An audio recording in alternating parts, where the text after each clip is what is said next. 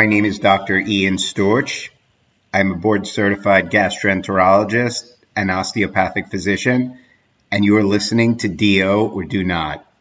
If you're interested in joining our team or have suggestions or comments, please contact us at doordonotpodcast.com. Share our link with your friends and like us on Apple Podcasts, Facebook, Twitter, and Instagram. We hope you enjoy this episode.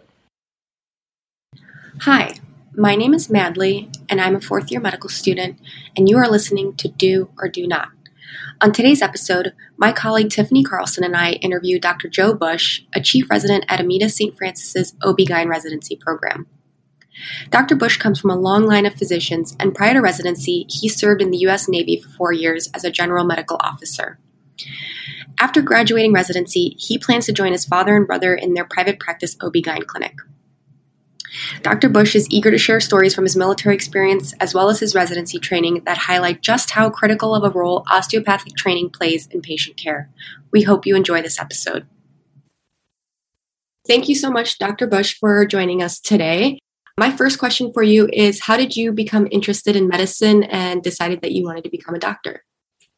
That's a great question. So, I've been influenced by my father, who is a doctor. He's a DO. Fortunately, went to CCOM so I pretty much knew I wanted to be a doctor since I was four years old and then didn't quite know all the things that I needed to. But then when I was in like high school, really started being focused on things to get ready for like, because it really starts in high school. Then you got to get into like college and then get all your stuff to go there to do all those things. So yeah, it's, it's a long journey. It's good. You went to the same school as your dad. Where there are choices like you definitely wanted to do osteopathic medicine or what was the deciding factor of becoming an osteopathic physician so that's a great question. My brother and my sister are both MDs. My father, when my sister, who's eight years older than me, was going through medical school or like getting interested in medical school, it was like the early 2000s. And he was still concerned about some of the prejudice about being a DO. So she went to Tulane down in New Orleans and just became an MD. And then my brother kind of followed her footsteps. But then when it came to me, CCOM, Tulane, and CCM were like my top two choices. I liked the philosophy that DOs had. Um, I liked that ability because when I was younger, my father used to help like adjust me. And I thought that was just such an interesting other aspect of it and then just reading up into the philosophy of uh, being open to different practices and things like that. I thought that was a great way to help treat patients. How was your experience at CCOM? Did you know what specialty you wanted to do right from the get go, or is that something that you discovered going along? Also, a good question because I absolutely did not want to do OB-GYN. that was the thing I ruled out initially. Everyone's like, you're going to do OB-GYN. I'm like, I don't want to do OB-GYN. I'm going to do something else. So I was always open to everything. I enjoyed kind of all the different things. The reason I really liked CCOM was because they had access to so many different hospitals. I could see lots of different patients, populations. I could see lots of different sort of teaching styles and things like that. And then I knew I wanted something surgical, so I tried to focus a lot more on surgical stuff.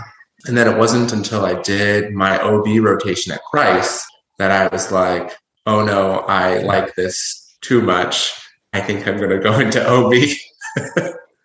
you mentioned that, you know, you went there for the hospitals, but did you do anything besides just studying and doing clinicals like extracurricular activities or research? So for me, I was in the HPSP program, which is the Health Professions Scholarship Program. It's the military's sort of like scholarship program. So there was some things that I needed to do for them, but mostly what I was doing was just trying to figure out like where to go. One of the things that I did was I worked with a muscular dystrophy association. They had these summer camps. So like you had a child who was had muscular dystrophy, so they just needed help and basically you were just like their aide and their friend for a week and you got to do all these fun activities. So it was a great experience. That was kind of a big thing that i did when i was in medical school. Were you involved in any other extracurricular activities? I noticed some kind of neat things that you work towards on your cv so maybe you could talk about those. One of the big things that I was surprised when I was applying to medical school that helped me so much was I was a Boy Scout for many years. I was going camping. We used to go on this trip in the summer where we'd go up to Canada, we'd go fishing. It was so remote. They literally just like flew in this like seaplane. You landed on this lake in the middle of nowhere, like literally nowhere. And then they're like, all right, good luck. And then you had to like catch fish and do stuff. I've always loved camping and being outdoors. And then I was fortunate enough to become um, an Eagle Scout. That was surprising because that was some of the things that uh, when I was doing my interviews for medical school, it was like the first thing that people brought up was like, "So I see you're an Eagle Scout." I am an Eagle Scout. I didn't realize it would be so so helpful. oh, that's awesome. So, going back to your military experience, can you tell us a little bit about your time serving and how did that play into your medical career? Did you have to serve time before residency? Did you have to do a, civilian versus like a military residency, things like that? So, I didn't know about the HPSP program until I went to a medical conference with my father, and they had there was like a booth. I think it was an army recruiter and he's like, hey, if you're interested in medical school, there's this program that you could do. It's embarrassing now because now I know better. But when I was trying to do the HPSP program, I went to a recruiter. So like I just went to the local recruiter at like one of the strip malls and like walked in. Fun fact, those are not for officers. Those are for the enlisted. I walked in and I, you know, I'm in medical school and I want to join the military. I want to join this program. And the guy looked at me. He's like, You're in the wrong place. I was like, Oh. So then he made a phone call and he's like, Yeah, he's standing right in front of me. I don't know what he's doing here. And then gave me information on how to go to the right place, which was base up in um, Chicago, just north of the city. It's a naval base. So I got to go up there and work with some recruiters. Then finally got all the stuff done. It's a long process. It takes about six months to do. There's a lot of paperwork and stuff involved, especially um, you have to get certain clearance levels. But doing it, I thought was great. They paid for all of my medical school, which was amazing. It really just like allowed me to focus more on kind of figure out what I wanted to do and my medical career. So it was, uh, it was a great option. Afterwards, it's sort of a, a strange system that they have because medical residency programs match in December. They actually just matched a few days ago. So you apply to them and you also apply to like civilian because sometimes they'll give you like what's called a civilian deferment. You can request a civilian deferment and they'll sometimes give that to you. I got a civilian deferment to one of the hospitals here in the city. I got to do my sort of transition year. So they prefer you to do a transition year uh, because you're more helpful to them because you've had sort of access to lots of different things more than like a specialized one. So almost everyone in the Navy does these um, transition ones because they can use them what's called a GMO or a general medical officer, they can put you places because you're more likely to deploy with the Navy, which was something that I wanted. Well, it was an unfortunate Army loss this weekend uh, to Navy. Know, it was a great Navy win. I know that you worked at Olympia Fields, which is heavy uh, kind of osteopathic history to it and then went on to your GMO. Can you just talk about that transition year and then kind of talk about what a GMO does? Yeah, absolutely. A fun fact about Olympia Fields. So CCOM used to have a hospital out in the city in Hyde Park, and then they bought Olympia Fields or made Olympia Fields. My father then moved down there, which is how I ended up kind of south of the city because he used to work there. And then he uh, left there. So he had some relationship to Olympia Fields. So it's kind of a unique sort of experience being back there for him. That one was great. I did a lot of ICU uh, rotations and ER rotations because I knew that that would be helpful for me. Talked to my program director, and that's kind of how we set it up. And then transition to GMO or general medical officer, it's a strange experience because you are the sole medical provider for a battalion of Marines. The Navy you can either go blue side or green side. Blue side is you're on a ship. Green side is you go with the Marines. And I knew I wanted to go with the Marines. So I, I requested to go with the Marines. I had one year of residency under my belt and I was making all these choices. I had my DEA number. Like I had uh, a, a PA who was working under my license. I had 65 corpsmen who were working under my license. So it's a lot of teaching. You got to make sure that like people are doing their stuff too. It's, it's a strange experience. It's a lot of fun. And then I had the opportunity to deploy twice, which was great. And just to clarify, did you know where you were going to residency during that like military experience or did you have to reapply after that initial year? Yeah after that initial year you actually do reapply because it's not always guaranteed. Most people get a gmo or a general medical officer when they are in the navy because the way that they do navy at least residencies is there's a point system so you get more points for people who have done active duty services. So like you're trying to get into a, a more difficult specialty, such as like uh, orthopedics or general surgery or uh, OB-GYN, then they're going, if you have like two people who have the same sort of prerequisites and everything else is the match, the person who deployed has more points. They're going to get that position over the other person. So almost everybody does a GMO tour, at least uh, in the Navy. It's not so much in the Army and the Air Force uh, just because they don't necessarily require that. They're different sort of um, military branches, but the Navy as an expeditionary force has that need, so it's a great option. Did you find that you had an advantage in the Navy because of your osteopathic training? Oh man, did I ever?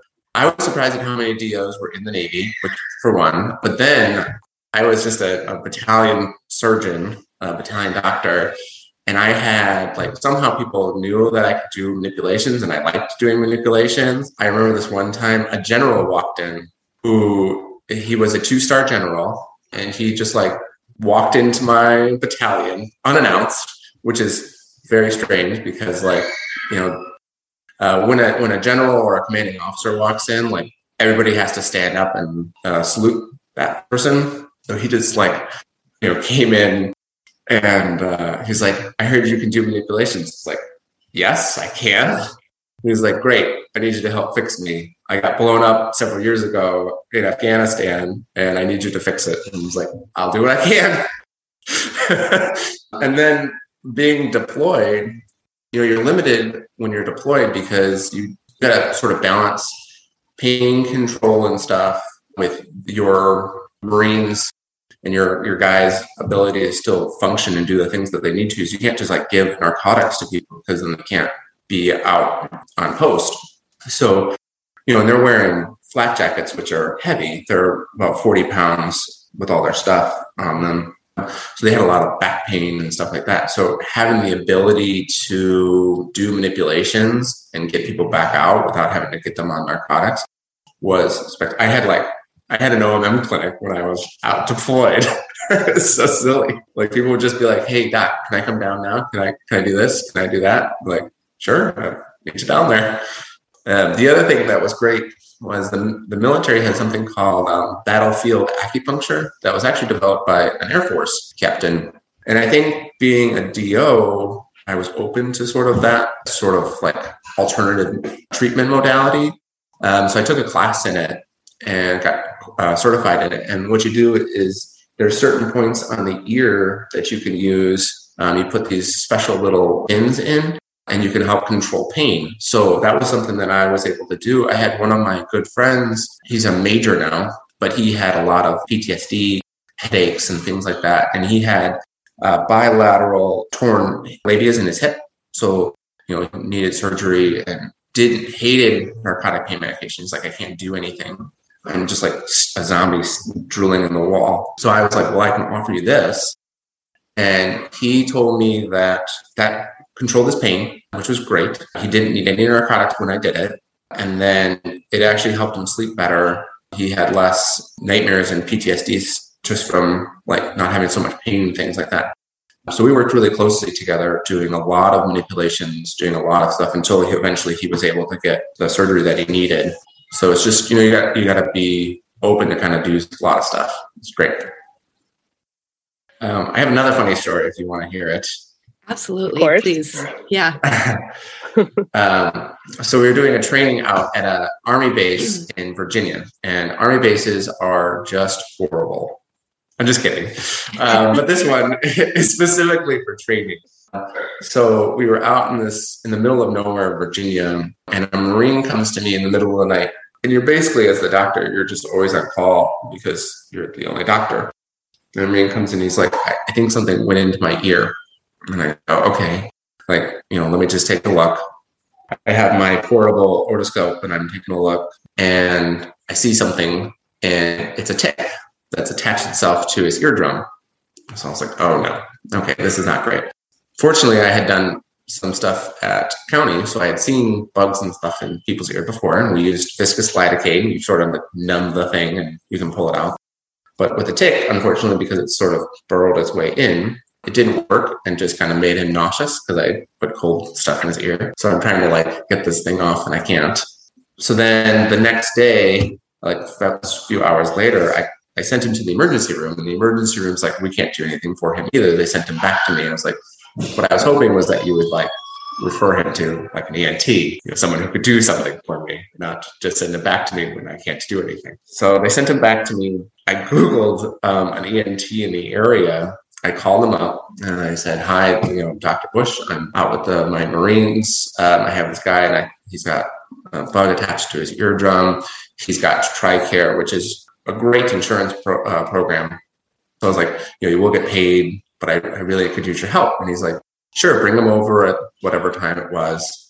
And like does it, and this ENT's got like all these like special tools. Got dilators and like things so he can actually see versus my little just like not being able to see anything. And it took him two hours to get this thing off his ear, but we got it. So that was good. oh my gosh.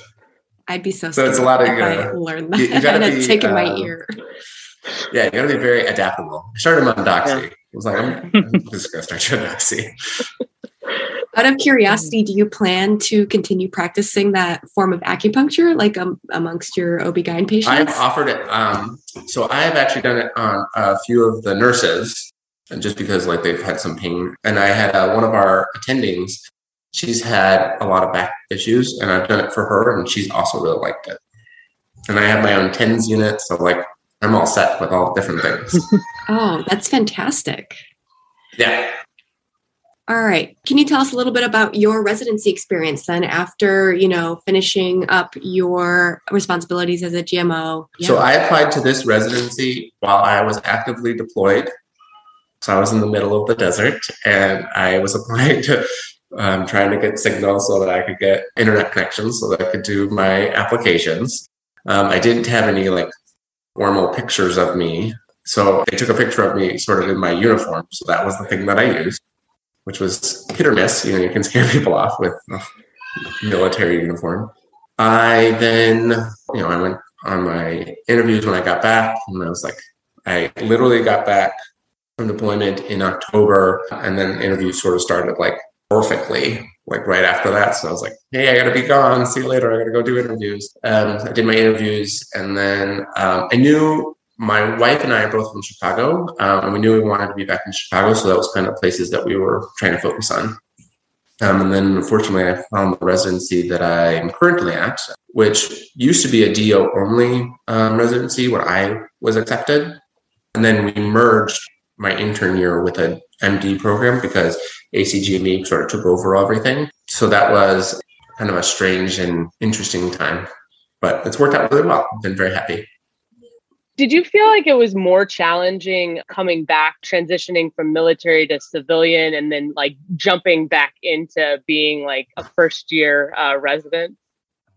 You know, it's funny. Uh, the hardest question that I got on my interviews was because, you know, I've basically been out longer than the fourth years who were interviewing me. I, you know, I've graduated before them and I've had more experience. And they asked me, like, what is that going to be like? And I was like, well, we all have very different experiences. Mine is very different from yours. And then they asked me, do you think you'll have trouble taking orders from people? And I said, it's literally my job just to take orders from people.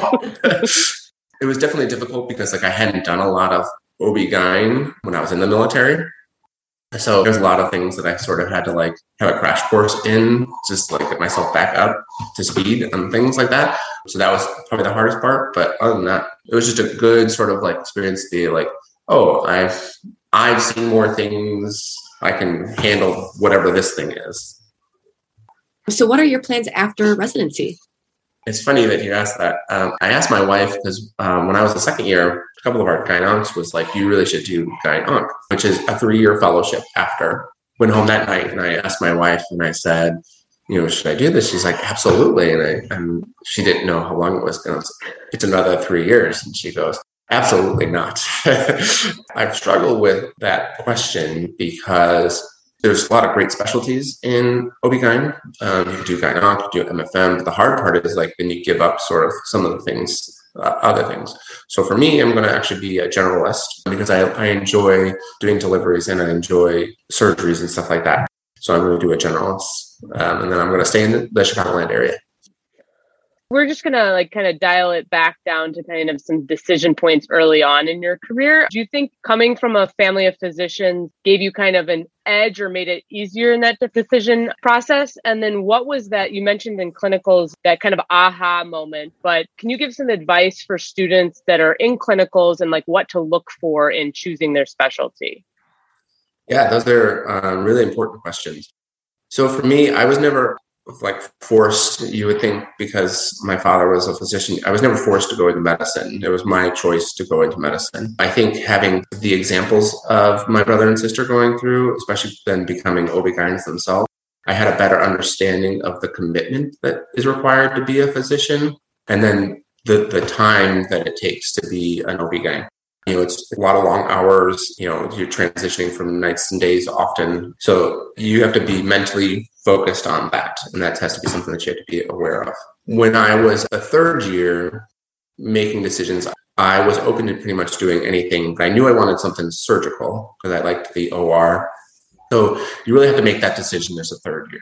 Like do I like the OR? Do I hate the OR? From there, then everything sort of splits. The answer is I like the OR, then you have to find something surgical. So then I did a lot more surgical things. Um, I did a lot. I thought I wanted to do urology. I really enjoyed the surgeries, but then you have to enjoy the everyday stuff. So every specialty has its own great case. Like this is an amazing case. This is like everyone's talking about it for like weeks later. Everyone has that. But you really got to enjoy the um, sort of like everyday things that like most people are going to do. So I found that I really enjoyed doing deliveries and C-sections, especially were my favorite. But then when I was doing like a hysteroscopy, I wasn't bored. I, I thought that was great and I really enjoyed those. I knew I didn't want to do general surgery because I didn't necessarily enjoy doing um, cholecystectomies. I just didn't find them that fascinating, which is surprising because I thought I would want to do something surgical. But then that was just not the, the surgery for me. So that's kind of helped me make that decision. So, as a male in a predominantly female specialty with predominantly female patients, uh, have you ever met uh, challenges during your training or any form of like prejudice uh, amongst patients who prefer female physicians? When my brother was going through OB-GYN, he was the only male in his residency until his fourth year when they the new intern was another male. So uh, you know, obviously there are some challenges. My residency is a bit unique. We have pretty much like 50-50 male to female ratio, which is surprising. Things that I've had a lot of patients don't necessarily want male physicians in the room. So you have to be respectful for that. And then um, you have to tell them like if something happens now that I'm more like a senior, I was like, if something happens, I'm going to be in the room you sort of have to be kind of aware of that because I'm going to help you and care for your baby and stuff like that. In surgery, most women don't necessarily care that much when you're doing like a gynec surgery or you know a, a gyn surgery. They don't necessarily care that much about that. It's mostly when you're doing OB because it's a, a special time in a woman's life, so unique. It's just a great time. So you have to be open to sort of their choices and just be willing to help them out as much as you can. When I was the only male resident on, because like sometimes you're the only one on at night, I'd be like, that's okay. I'll have the nurses do all of our checks for you. But if something happens, I'm going to have to come in and do stuff. And you just have to have that conversation with people. What advice do you have for other cis men who are interested in exploring this specialty and kind of navigating that special time in a woman's life? You know, I think men tend to have a sort of a unique perspective on it because we don't get the opportunity to do that. So what I've seen is that we tend to be more in awe of the whole experience. You know, it's just like it's amazing that you can do all these things. We tend to be a little bit more grateful. So in people who want to go into the specialty, just know that you have to be very understanding. You have to listen very well because women patients, they'll tell you kind of what's going on and what they need, which is different than taking care of male patients who tend to be like, I don't know, something happens. It hurts when I do this thing. You're like, you gotta, gotta give me more. And then women will tell you everything, which is awesome, but then you have to sort of filter it down to those things. So really just being open and and good communication skills is really important. So like when I'm doing like a pelvic exam or you know some sort of exam in the office, I, I try and walk them through the sort of like I'm going to do this, then I'm going to do this. You might feel this, and just like be aware of those things. Don't be offended if they're like you you, want to like do an annual exam, which includes like a breast exam, and they're like, no thanks, I don't want that, and you're like, that's totally fine. We can work around this if you need to. Don't be too sure of yourself, I guess. Switching gears a little bit, I'm curious, what does your wife do and has she always been supportive of your career? I know you mentioned she had some input on your fellowship decisions, but uh, yeah. beyond that. so, fortunately for me, my wife is spectacular. She is a teacher. Um, she's an elementary grade teacher. She, you know, we started um, dating when we were in college when I was going through like pre med, and she was very excited about all that stuff. She's kind of applied to places so Stu can be around me, which has been helpful. And then she wasn't super excited when I told her that we were going to move to North Carolina for military, only because like at that time she'd only been on a plane one time in her lifetime, you know. So like it was very different. She was very supportive, she was understanding, and she went with me. And then when we came back, she was open to the idea of where we wanted. Obviously, she wanted to be back in Chicago, but wherever we would get a residency would be um, would be great. Fortunate, I was back in Chicago, so we were back home. And then she has been just spectacular. We had our firstborn was born while I was in the military. Um, I was actually deployed, um, so I missed her birth. So she took care of her while I was deployed for that whole time. And then we came, when I came back, we moved back here. Um, she was pregnant and delivered our son um, at the end of my first year. Your second year in, in OB-GYN is, at least in our program, tends to be one of the more difficult ones um, because the time commitment. Um, you have the skills to do a lot of things, but you don't have the seniority. So you, you get to do a lot of call, which is tough. So I was gone for a long time and she made it work. And then, she, you know, she just was absolutely amazing. I couldn't have done it without her she may be your superpower. For sure. Called, our podcast is called do or do not. So it's based off of the do or do not. There is no try from Yoda. And so that is really based off of the hero's journey, which we try to talk about the physician's journey, how you became a physician and that kind of grand call to adventure. So what do you think besides your wife is your superpower that's made you so successful in your career? Hmm. So, being a, a, physician, having the ability now that I've had the, the, experiences to kind of care for lots of different people in different areas, um, you have to give up yourself. One of the things you have to be is humble. I always tell students to care for people well, you have to give up some of yourself to kind of help them. And I think that's part of the DO sort of like mentality. People are, they'll sometimes meet you in the ER and it's like their worst day. So you have to be able to like give up some of your positive energies, sort of make them feel better. I think my superpower, if I had to pick one, um, would be adaptability. You know, when you're in the military, you don't always have all the fancy gear. And then when you're uh, in the OR, something's going to fall or something's going to happen. You might not have that specific device which you're like always use. So you have to be open to getting around those things because patients need you. So you have to kind of be adaptable. And I think that's really the most important thing that I would tell people is just be adaptable. Um, there was a a funny story. When I was deployed, um, we had a patient, uh, one of my Marines, and he had what turned out to be testicular torsion. But I was on ship, and all I had was an X-ray, a portable X-ray. I didn't have an ultrasound. I didn't have a Doppler. I really only had either Norco, morphine, or ketamine um, to like for pain control. I don't have anything to like support his breathing other than like a bag valve mask because I was on one of our smaller ships. They just didn't have that equipment, and I can't do surgery uh, at this place because I don't have an OR. So um, I got the call. It was in the middle of the night and my one of my corpsmen comes up and goes, "Doc, we got a guy and he's, he's got testicular pain." And I'm thinking the Marines, they probably did something silly. You know, he probably jumped off something. Okay, fine. So I go down there and he's just writhing on the bed, just rolling back and forth. And I'm immediately I know that this is not a great situation. And I'm trying to think of all the things that I need to do. You know, so I, I do my exam very clearly, testicular torsion, um, just by physical exam alone, which I think was beneficial that I was a DO because we tend to be very good with our physical exams. You know, I, I made a call. Um, the captain's like, we're a day away from the port we just left. We're a day away from our other ship, which can do surgery. And we don't have any sort of aircraft or anything to get him off. Because um, one of the thoughts was like, maybe we can get him off. I was in the middle of the Red Sea. Like, maybe we can get him off and get him to Ethiopia. But that's going to take a day to get a, um, an aircraft to us to then get him off. And I just don't have that time. So he's like, do you want to turn around or keep going?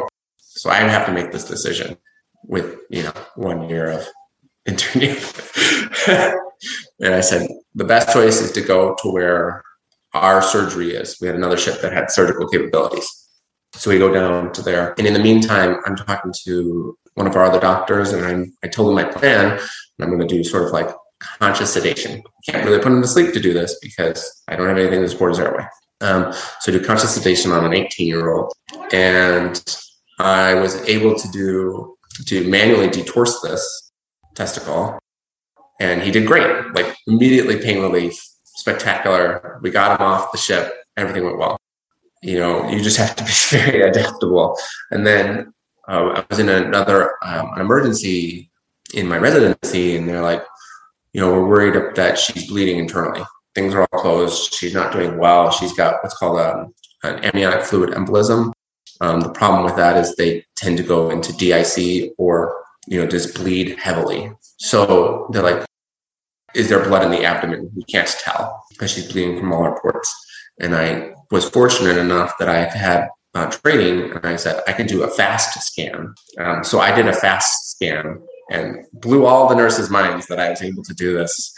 And I was like, it's really not that difficult, but yes, absolutely. That was me.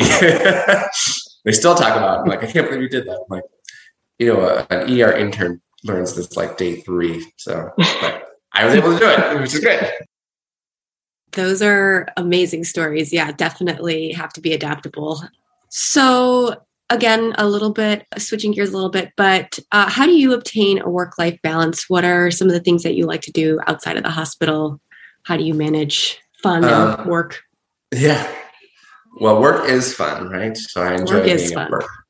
Yeah, work life balance. You know, I have my my kiddos, which is great. So my wife has been great. So she sort of has things all on a schedule, like knows my schedule. Like we always talk about it, like, hey, I'm working this, I'll be home whenever. So we try and schedule things for like days when I'm off. You know, it's hard sometimes when you do like a 24 hour shift because like you need to sleep for a period of time before you kind of go home. And she's been always accepting of me being at the hospital, sleep for a couple hours, then come home.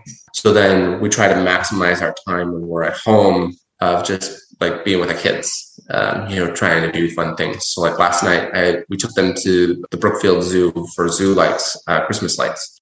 So we just try to maximize those different things. Outside of work, we like to travel. So we went down to New Orleans. We got some time off. We went down to New Orleans with the kids. Uh, we also have um, a lake house up in Michigan.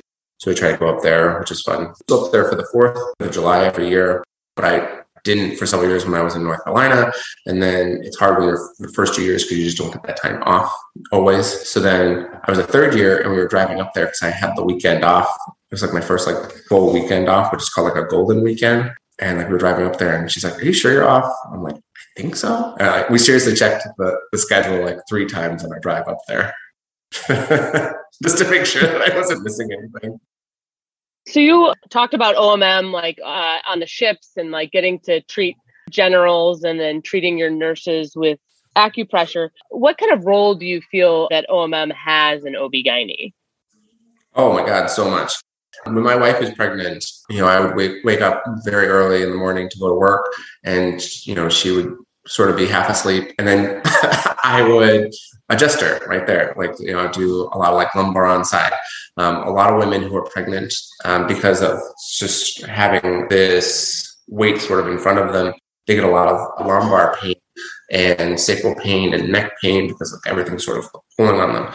And a lot of women who are pregnant don't necessarily want those medications. Who don't want medications because they're either you know nervous about the effects that it'll have, how they'll do, you know.